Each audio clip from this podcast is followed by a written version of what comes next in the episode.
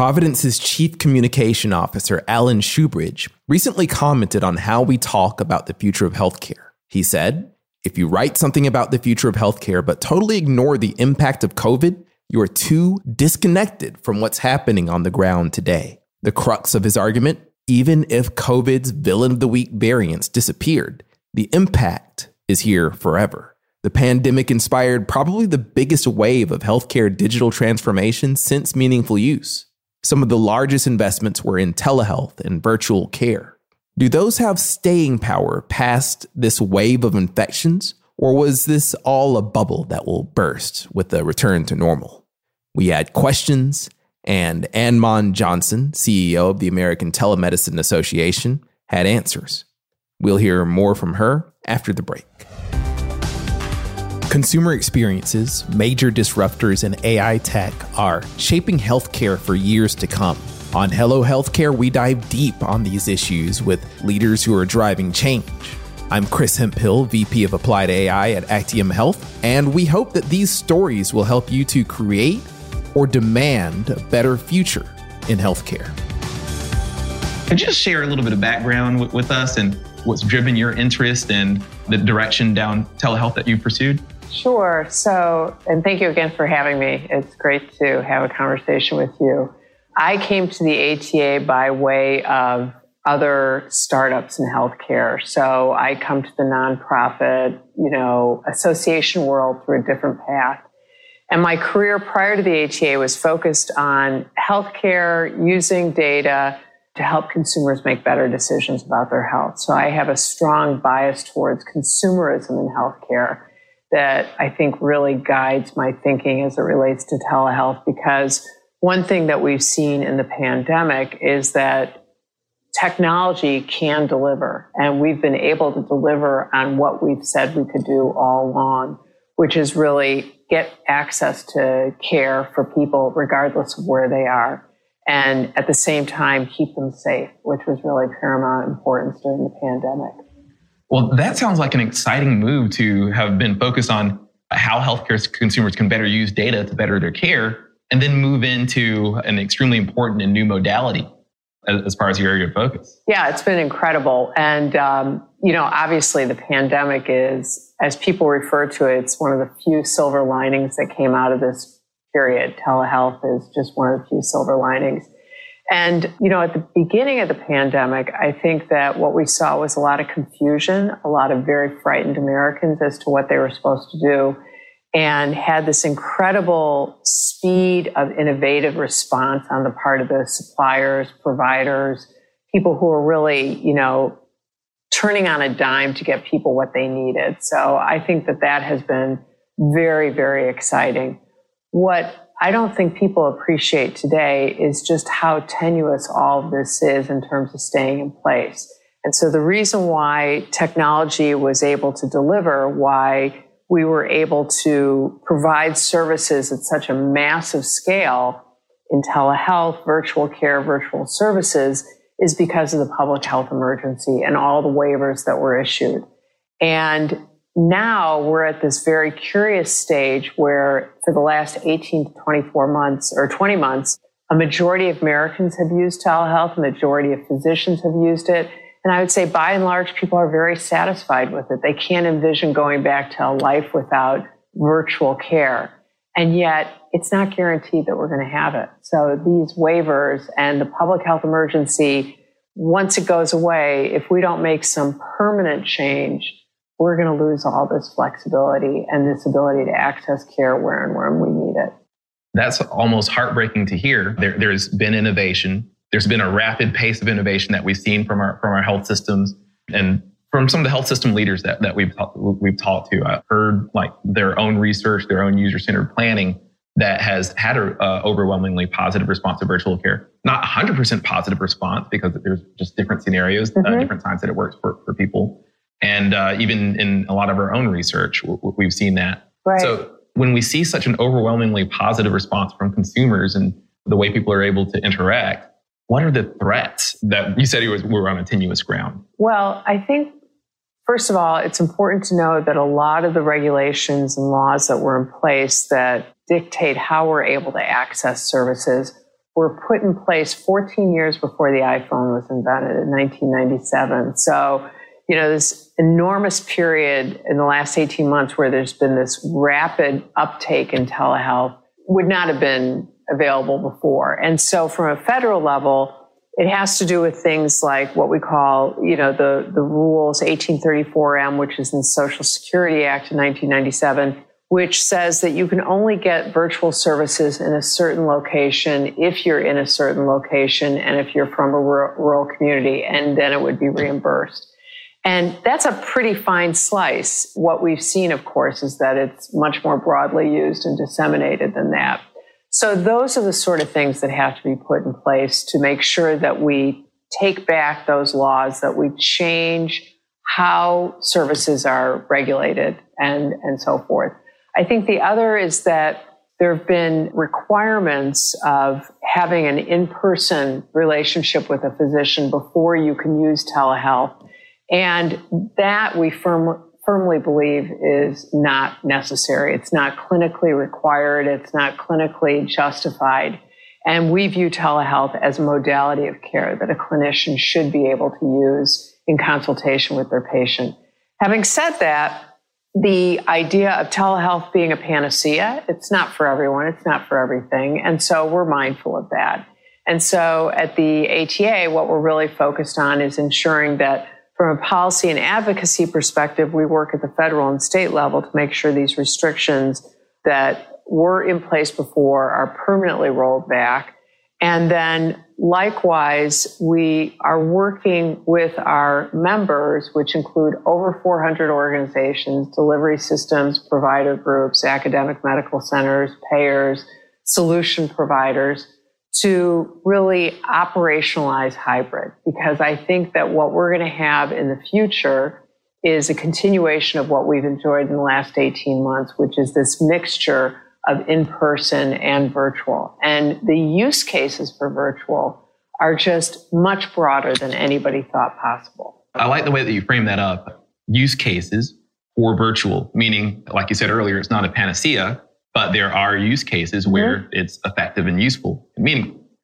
If we back up a little bit, your focus on consumer decisions and everything like that. It's probably true that consumers uh, appreciate being able to have a choice in, in what they're able to do, right? Mm-hmm. So it leads me to wonder when we're looking at these 14 year old plus policies that are kind of shaping what's able to happen today. Sounds like like you wouldn't be here if there was just a delete button to eliminate that stuff. So what is the resistance to changing these policies and changing these uh, incentive structures so that we can be adaptable to, to virtual health? Well, I think that part of it is just getting Congress and other legislative and regulatory bodies to act. I think that I've learned new to Washington, new to policy, is that sometimes that sense of urgency is difficult to manage and to pull forward. But I think the other is that sometimes there's just vested interest in keeping things the way they are. So sometimes you'll hear the notion of patient safety or this concern about fraud, waste, and abuse, program integrity, and so forth. And in point of fact, the data don't, uh, they don't bear it out. So in point of fact that patients are able to access safe, effective, and affordable care, that virtual services are not more prey to fraud, waste, and abuse than any other face to face service. And unfortunately, we have a tendency to confuse telemarketing with telehealth. So there's been scams with telemarketing where people will call and prey on unsuspecting individuals. But in point of fact, that's not telemedicine. That's not telehealth. That's not who our members are.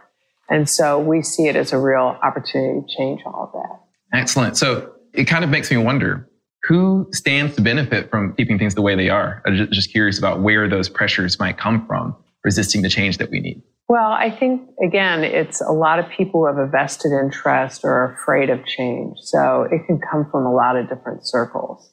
And what we have to remember is that, for example, with banking, when that was when it moved to your phone, right? Because all of us, or over 90% of us, have smartphones or the ability to do things on our phone. When we moved to banking online and through mobile apps, it wasn't that we wanted to call up Chase and have a conversation with a teller on our We wanted to do things the way we wanted to do them. And so I think being much more consumer driven, having that user bias, that user orientation, having that idea of reimagining the experience from the user's perspective is really what's going to prevail. Hello Healthcare is brought to you by Actium Health. Healthcare leaders use Actium CRM intelligence to activate patients and drive meaningful engagement. You can make it simple to identify and predict patient needs by using AI driven next best actions. Learn more at actiumhealth.com. And now back to the show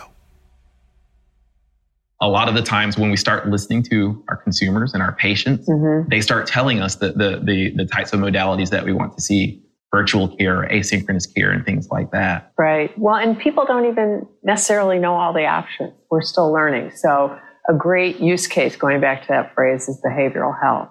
And pre pandemic, we had a shortage of clinicians.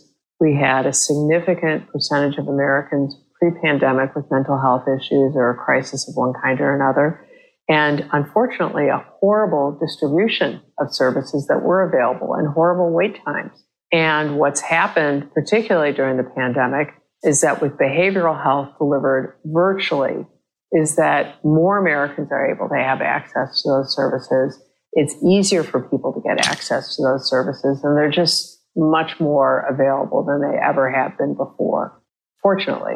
Excellent. And excellent hearing about the, the widening of those use cases. I'll just give a personal example. There's a company called uh, Woebot. A friend of mine recently went to uh, uh, start working for them, and this isn't a uh, virtual care modality. I, there, there are ways that can, uh, clinicians can click in, but whereas before I, I, don't have a therapist or any kind of behavioral health, but I'm able to. Well, I'm, I'm someone who otherwise wouldn't have started looking at techniques around cognitive behavioral therapy, and I wasn't really aware of, of these things going on. I wasn't aware, aware of these ways to manage stress and depression and, th- right. and things like that. But it opened the door just in a kind of an unexpected way. Right, right. That's great.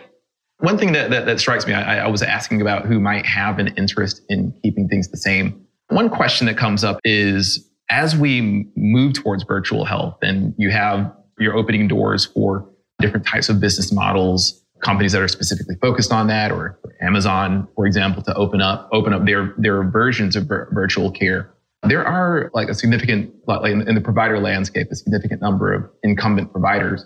Do you see that uh, virtual care having a competitive impact on like existing hospitals and providers today?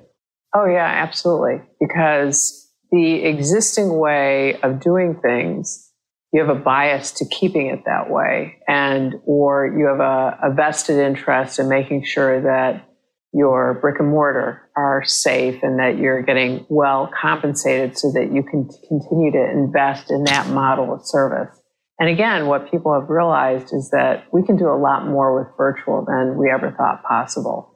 So the technology continues to accelerate the fact that people are able to have their kids' ears checked virtually, you know, using equipment very reasonably and find out whether or not they should take their kid to the ER, whether or not they should have antibiotics pres- prescribed by their pediatrician. So these sort of things mean that we don't have to inconvenience ourselves. We don't have to go and access care where it's provided. The care is provided where we are and meeting us where we are, which I think is really, really important.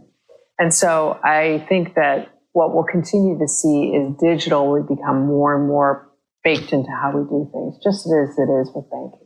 And a key focus that you mentioned was we don't want to harm our brick and mortar operations, but we want to uh, provide a, an easier experience for consumers. Mm-hmm. So it, it, it would make sense that virtual care can be extended, and that that can show kind of a happy marriage, a happy relationship between existing providers and and how they incorporate virtual care into mm-hmm. their own uh, pathways that paints a clear advantage for providers to just be able to deliver on more modalities. I'm curious about if there are uh, overarching virtual care providers that might take a lot of those earlier phases of the relationships, early triage, or early things that, that people can do online. Should provider organizations see any aspects of virtual health as a threat? If they don't adopt it and view it as a modality of care that is going to extend their capabilities as well as make it easier for their patients to reach them, then yeah, I can envision some of them being threatened by it. But again, we have a shortage of clinicians in the US. We have an aging population that's getting increasingly sick. This is an opportunity to get people care in a way that is very safe and is very effective. And I think that the, the other area that we spend a lot of time focusing on is the whole notion of how to use technology to address access, how to use technology to eliminate disparities. So we're not interested in using technology to heighten the divide. We want to close the divide. I'm really interested in how you see the relationship between, like, like in your studies on data driven and uh, data driven consumer experiences in, in the past combined with telehealth now. Well, like there's a reason that you came and sat down with me uh, to, to talk about this. I'm just curious about how should we be thinking about this from like a consumer oriented perspective? To appreciate that people want to get care, they want to stay safe. Most people don't want to come to a physician's office or to a hospital if they can at all avoid it. And so we want to make it as easy as possible for people to stay at home, to be monitored at home. Remote monitoring is huge. Hospital at home, if you have a home that can accommodate that kind of infrastructure work, I mean, those are really huge improvements. And so I think the idea of looking five years out and saying, you know, where is this all going to be? We're all going to have an element and an increasing element of digital and virtual care in our lives, much more so than we have today, which I think is going to be to everybody's benefit. Excellent. And just another one on on uh, the where is this going to be question. How do you see like the policies that that you're focused on and what the uh, ATA is attempting to promote? What is your vision on what we might be seeing in the next 12 to 36 months in, in terms of policy. And, and, that's kind of going all the way back to the beginning point that we're on tenuous ground. With right. So if we do not change where we are from a regulatory perspective, legislative perspective, we will go off what we refer to as the telehealth cliff. So we are advocating hard on behalf of our members, on behalf of the entire community and the industry to ensure that the restrictions associated with 1834M, the geographic and site specific restrictions are eliminated. We want to make sure that in person requirements are eliminated, that you can very clearly establish a relationship between a patient and a physician um, virtually. You don't need an in person visit. There's a lot of work that has to be done as it relates to substance abuse and the Ryan Haight Act and, and ensuring that clinicians are able to prescribe substances that are, you know, again, it used to be a very arcane and tedious fa- fashion of getting those provided. And this is at both the state and the federal level. So there's a lot of work to be done. So over the next 12 months, 24 months, our work's cut out for us. Excellent. Well, I'm really excited to see some of that work go forward. I want to see more consumers and providers be able to offer choice down modalities that are just effective and helpful. And raise the bar for all Americans so that they get healthier and they're safe. Excellent. Well, fantastic. Thank you for, for sharing this detail and, and some of the work that you're leading. What's the best way that folks can either get in touch or start learning about resources that they can help? We have an amazing website, americantelemed.org, and we just wrapped up Telehealth Awareness Week which was another week long effort of promoting the value of telehealth. It was the first time we did it. We did it with over two dozen endorsing partners, patient organizations like Mental Health America and the ALS Foundation and Susan G. Komen and the National Organization for Rare Diseases, as well as had, you know, over 60 congressional leaders who signed on to support Telehealth Awareness Week so it's a very bipartisan issue, and we talk about how we can advance this in a very appropriate and safe fashion. Fantastic, and, and happy to hear that it's a bipartisan issue because mm-hmm. halfway through the conversation, I was thinking, well, who can look at this and uh, how can you argue that people need care? Exactly. Right. So, well, thank you, Chris. Th- thank you, Anne. Thanks again for tuning into Hello Healthcare. If you like what you heard, we appreciate a review on Apple, Spotify, or wherever you're listening. You and your feedback fuel us. This conversation is brought to you by Actium Health. To get the latest on what these healthcare leaders are saying, subscribe to our newsletter on HelloHealthcare.com or join us for our weekly sessions on LinkedIn. Thanks, and when we see you next time, hello.